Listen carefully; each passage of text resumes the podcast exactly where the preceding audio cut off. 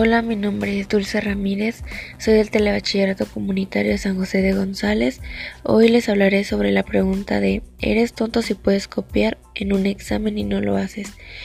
En lo personal yo creo que no es de tontos copiar en un examen, ya que en dado caso pues hay muchos de los profesores que no son un genio y para engañarlo.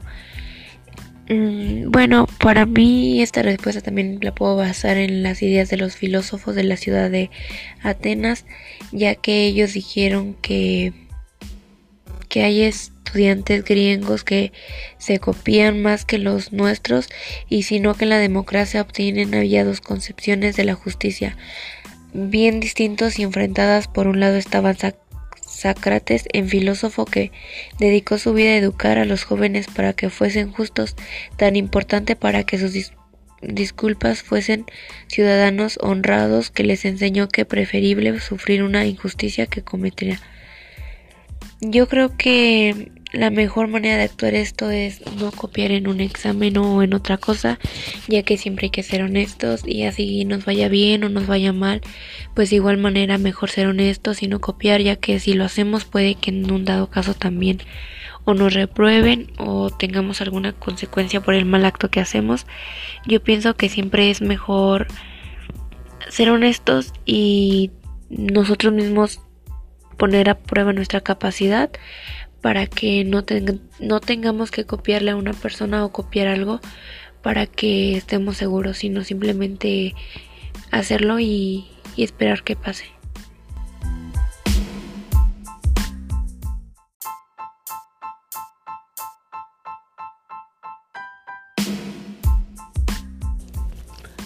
Hola, mi nombre es Dulce Ramírez del Telebachillerato Comunitario de San José de González.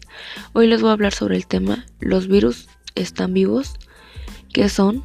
Los virus se escriben en nuestro ADN, influyendo en la, saga, en la saga humana mediante la mutación y la resistencia. Cada día tocamos centenas y millones de ellos. Es muy interesante el tema porque, porque se descubrió que más de 800 millones de virus se depositaban en cada metro cuadrado de la Tierra, cada día en cada en cada una de una cuchara sopera de agua de, de mar hay generalmente más virus que habitantes en Europa.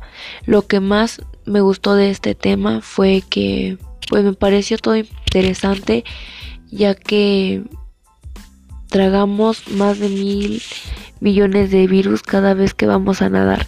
Me pareció muy curioso este tema ya que los virus están vivos y que alcanzan el tamaño de una cabeza de un alfiler y de un adulto mediante alcanzaría una altura de un iso y que los virus están vivos puesto una vez que están dentro de una célula son la célula que, que está viva es todo lo que nos rodea las plantas, los animales, todo lo que hay en la tierra. Para concluir este tema, yo pienso que es muy interesante ya que pudimos saber que los virus están vivos y que hay más de 800 millones de virus que se depositan en la Tierra. Muchas gracias por su atención y pues los invito a que me sigan en mi postcat y pues espero estén bien. Hasta pronto.